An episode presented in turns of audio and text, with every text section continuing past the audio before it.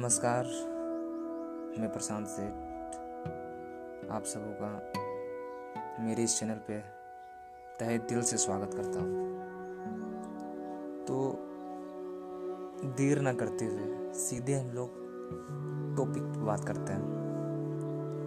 तो आज का टॉपिक है विकारों रूपी वायरस। विकारों रूपी वायरस। तो जैसे कंप्यूटर में वायरस अगर हो तो जैसे वो क्या होता है, काम करना बंद कर देता है या फिर उसका जो स्पीड है वो कम हो जाता है, क्योंकि उसमें हम लोग दबाते कुछ और है और दब कुछ और जाता है। तो वैसे ही हमारे ज़िंदगी में भी, हमारे इस लाइफ में बहुत सारे विकारों रूपी वायरस है। मतलब ऐसा विकार जो एक वायरस की तरह काम करता है। तो वो वायरस कौन कौन से हैं? पहला है काम,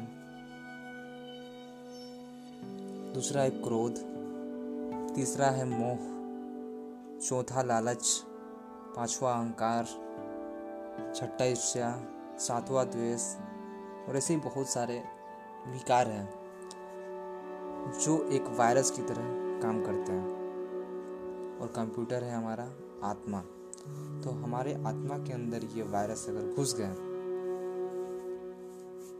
तो हमारा आत्मा सही ढंग से काम नहीं करेगा या फिर काम करना बंद भी कर सकता है अगर उसका लिमिट ज़्यादा हो गया तो। ठीक है, तो हम लोगों को करना ही है कि इसको हटाएं कैसे, इसको रिमूव कैसे करें अपने आत्मा से। तो इसका सरल उपाय है कि क्या करना है कि योग की स्थिति को बनाए रखना है। यही